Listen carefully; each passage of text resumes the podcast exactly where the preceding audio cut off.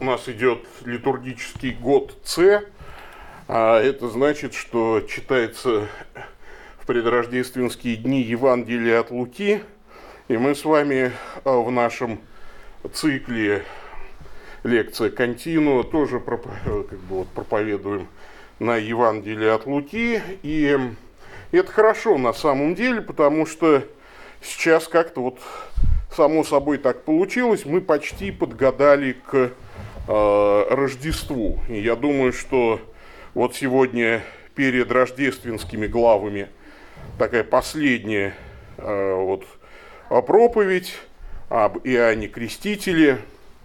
И э, после этого, собственно, вот на Рождество мы будем просто дальше идти по Евангелию от Луки. Хотя сегодня был прочитан евангельский фрагмент о начале проповеди Иоанна Крестителя, у нас как-то вот смежный по смыслу фрагмент э, это молитва Захарии еще в тот момент, когда Иоанн Креститель э, родился. И начинается этот фрагмент из Евангелия от Луки, который мы прочитаем из первой главы. Э, «И Захария, отец его, исполнился Святого Духа и пророчествовал, говоря». А, одна из самых интересных тем для э, христиан от эпохи моей молодости была, а как, собственно, исполниться Святым Духом. Потому что мы тоже хотим, мы читаем в Библии про всяких великих мужей Божьих, и тоже бы хотели это сделать. Некоторые думают, что исполниться духом – это начать себя вести несколько неадекватно. Но действительно, верующие впадают иногда в какой-то религиозный экстаз. Но насколько я вижу это в Писании, там особенно в Ветхом Завете, э, то пророк э, бежит перед колесницей, то еще как-то, ну, значит, себя странно ведет. Э, но насколько вот я еще раз вижу это в Писании, это побочный эффект проистекающий либо из особенностей темперамента или национального характера. Я думаю, что если бы Давид был финном, он бы, конечно, не скакал перед ковчегом, а так вот периодически кивал головой, да, ну, говорил так, ну да, слава богу, там. А, значит, но, тем не менее, когда мы читаем о результатах исполнения духом, то открывается другая картина – я помню, как один мудрый христианин говорил, исполниться Духом Святым – это когда о грехах плачешь. Мне это ближе. И вот сегодня я предлагаю вам вслушаться в речь исполненного Духом пророка Божьего Захарии, отца Иоанна Крестителя.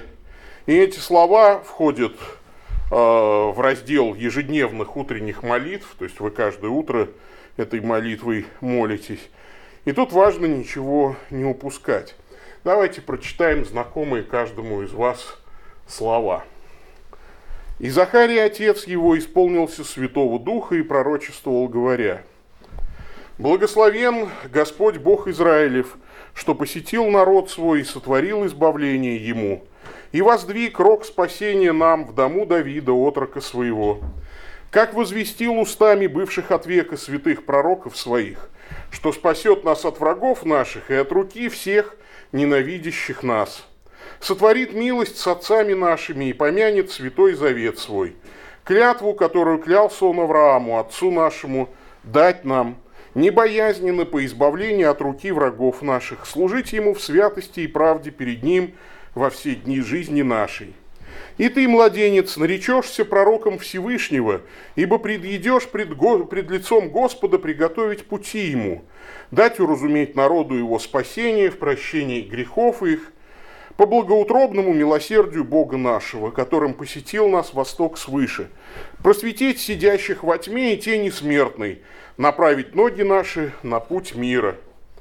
Младенец же возрастал и укреплялся духом, и был в пустынях, до дня явления своего Израилю. Итак, признаки исполненного духом человека. Давайте посмотрим. Важно помнить, исполненный духом говорит в первую очередь о Христе. Благословен Господь Бог Израилев, что посетил народ свой, сотворил избавление ему и воздвиг рог спасения нам в дому Давида отрока своего. После многомесячного молчания Захария вдруг заговорил, и Дух Святой наполнил его. И первое, что произнес священник, благословен Господь Бог Израилев. То есть Захария не стал жаловаться на то, как сурово наказал его Бог за неверие словам ангела. Он э, не обратился в первую очередь к жене, которая заботилась о нем, инвалиде, там, он не сказал ей, люблю тебя, жена, спасибо тебе, помогал мне. А, вот. Он не обратился к окружающим сразу с интересным там, анекдотом. Знаете, вот пока молчал, очень хотел анекдот вам рассказать. Такой смешной, вот услышал. Но нет. Человек, исполненный Духом Святым, говорит в первую очередь о славных Божьих делах, об Иисусе Христе. Потому что воздвиг рог спасения нам в дому Давида, это, конечно, пророчество о Христе.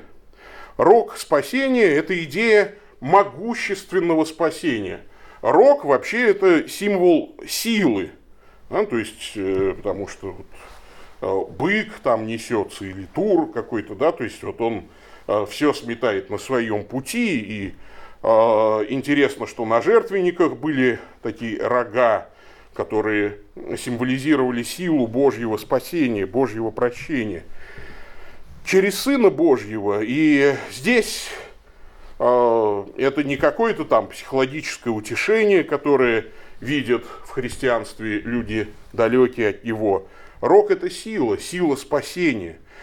Огромного есть сила спасения. Бог силой благодати превращает грешников в праведников, блудников, в любящих и верных супругов, пьяниц, в трезвенников и работников, наркоманов, в свободных людей, взяточников и воров, в альтруистов и благотворителей. И Здесь вот мне очень нравится картина Босха, уже об Иоанне Крестителе, не о Захарии, его отце.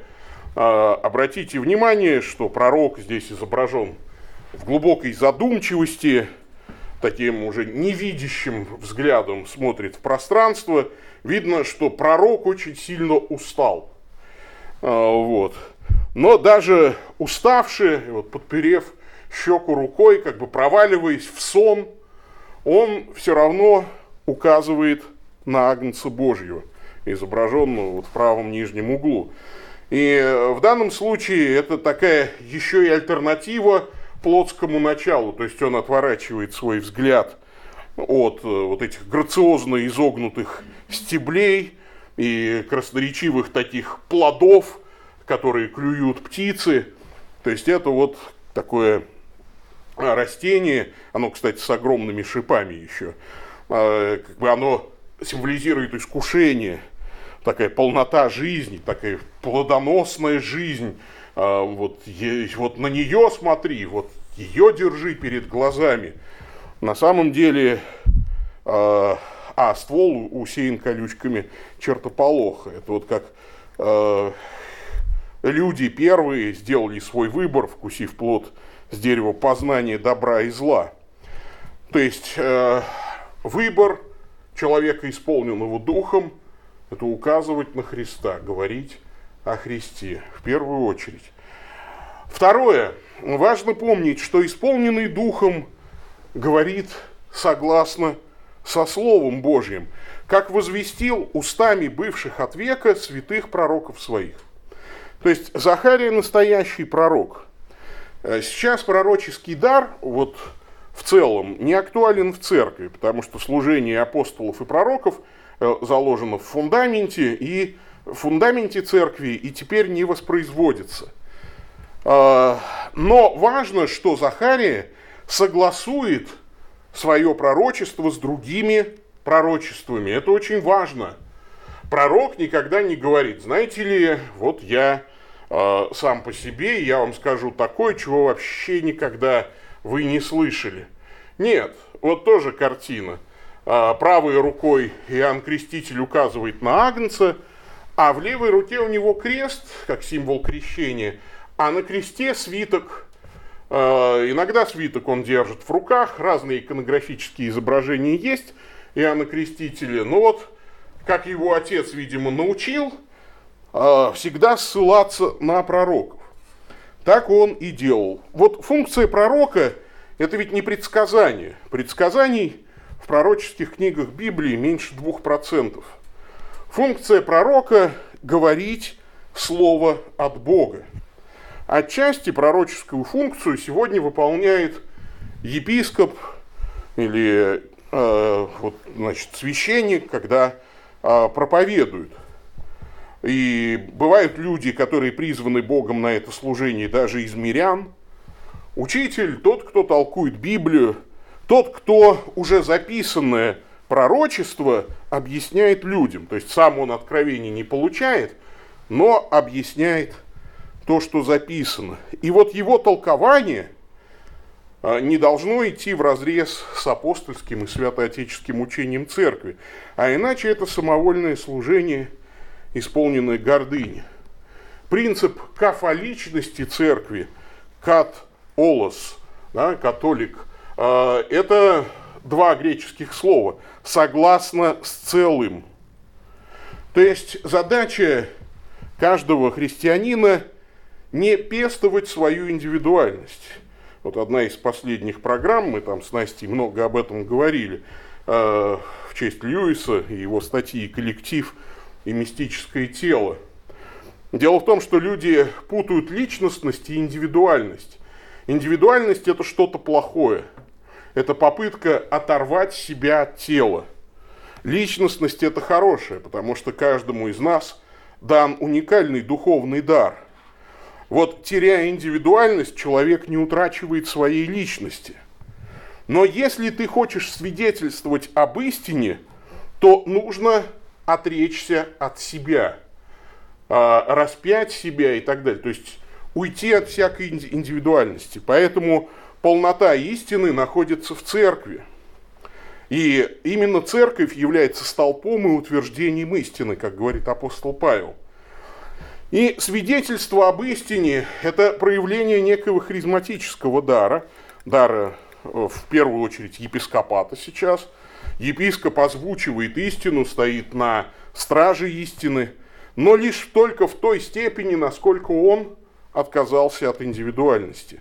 Поэтому епископ может воспользоваться своим даром э, и сказать истину, а может не воспользоваться – и высказать частное обще... э, ошибочное мнение. Вот даже Вселенский собор, его истинность подтверждается потом следующим Вселенским собором. Это церковное апостериорное осознание истины. То, что провозглашено истиной, осознается всем церковным сознанием впоследствии. И это очень важно для человека, исполненного духом. Он не индивидуалист, он католик, да, говорит согласное с целым. Третье. Важно помнить, исполненный духом дорожит Божьими обетованиями. Вот здесь пророк Захария вспоминает множество Божьих обетований. Во-первых, Бог обещал спасти от врагов и от руки всех ненавидящих нас. А, знаете, в это обетование иногда трудно верить, особенно когда жизнь твоя очень тяжела и враги твои торжествуют. Но однажды Бог спасет. Во-вторых, Он сотворит милость, а какую милость?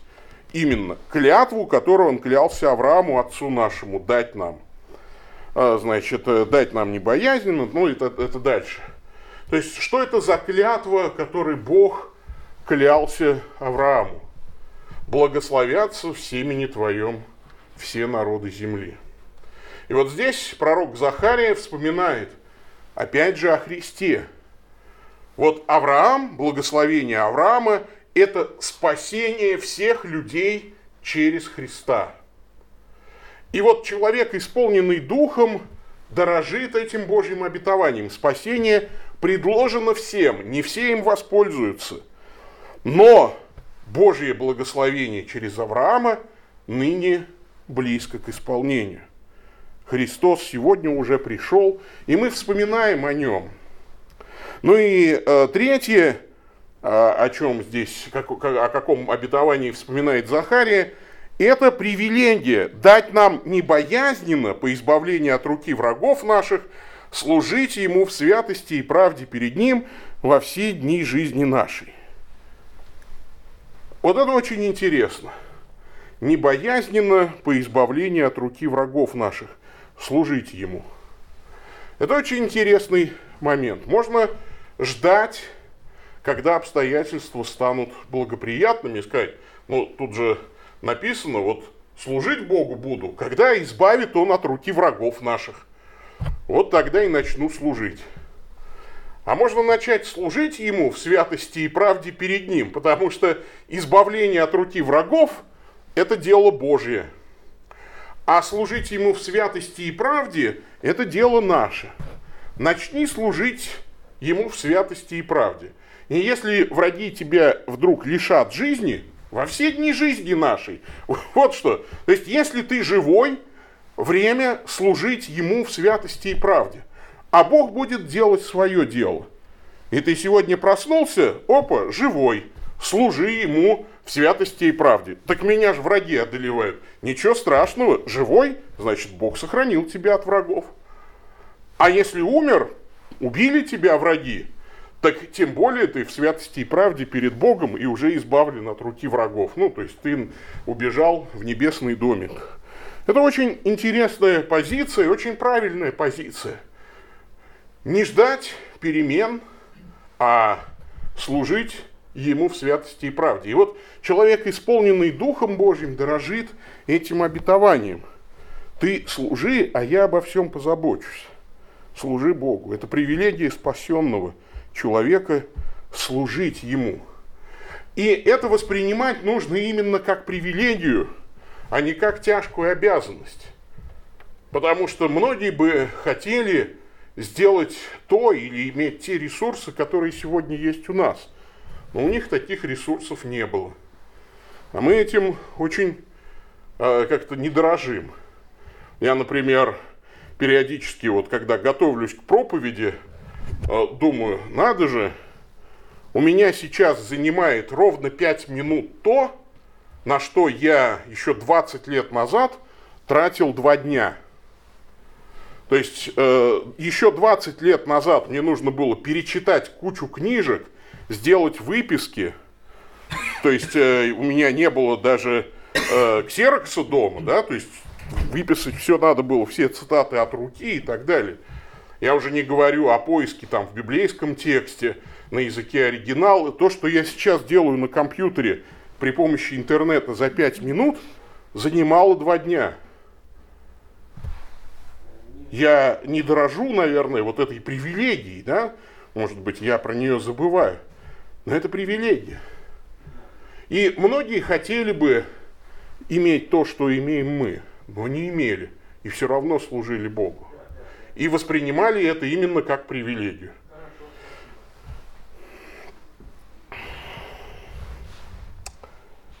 Четвертое. Важно помнить, исполненный духом человек руководствуется Божьим призванием. И вот здесь Захария пророчески обращается к своему сыну. Ты, младенец, наречешься пророком Всевышнего – предъедешь пред лицом Господа, приготовить пути Ему. И вот здесь пересечение с нашим сегодняшним евангельским текстом, со второй свечой Адвента. Пророк готовит путь Господу. И мы должны приготовить путь Господу. Служение Иоанна было таким.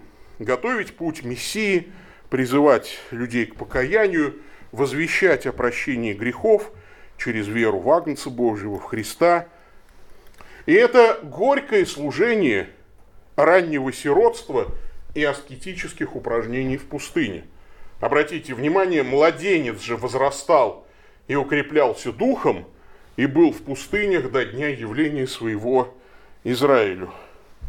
Младенец в пустыне. Представьте себе сегодня такой заголовок. Нашли младенца в пустыне. Но понятно, что не вот прям грудным младенцем он был, но он был достаточно маленьким, когда ушел в пустыню. И был там до дня явления своего Израиля. Иоанн Креститель с ранних лет познал, что такое лишение, что такое заботиться о себе самостоятельно. Почему? Ну, потому что родители, скорее всего, очень быстро умерли. Они были очень пожилыми людьми, когда он родился. И можно спросить, а почему, где вот все эти родственники, которые так на перебой там давали советы, как назвать этого мальчика? Видимо, знаете, как-то все рассосались. Потому что, когда нужно дать совет, как назвать ребенка, или вообще дать совет, как нужно тебе устроить свою семью, вот тогда налетают все родственники. А как только тебе нужна реальная помощь, э, все куда-то рассасываются. И ты один. И ты один, и ты разгребаешь все в соответствии с Божьим призванием. Наверное, так в жизни Иоанна Крестителя получилось. Как-то у всех нашлись другие дела, а он пошел в пустыню.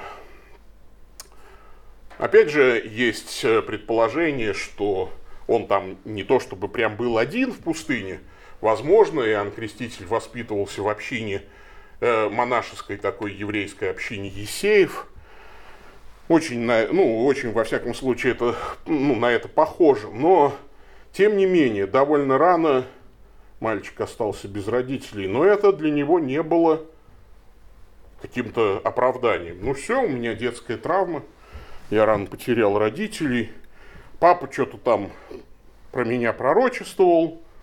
Ну, знаете ли, мне нужно как-то в этой жизни устроиться. Но нет. В этой жизни ты живешь для того, чтобы свидетельствовать о Христе, э, пророчествовать, готовить путь Господу, а в конце концов мученически умереть. Так что тебе вот отрубят голову. Поэтому на иконографическом вот этом сюжете, то есть максимально все призвание Иоанна Крестителя. У него крылья, почему? Потому что он ангел Божий, Христос о нем говорит.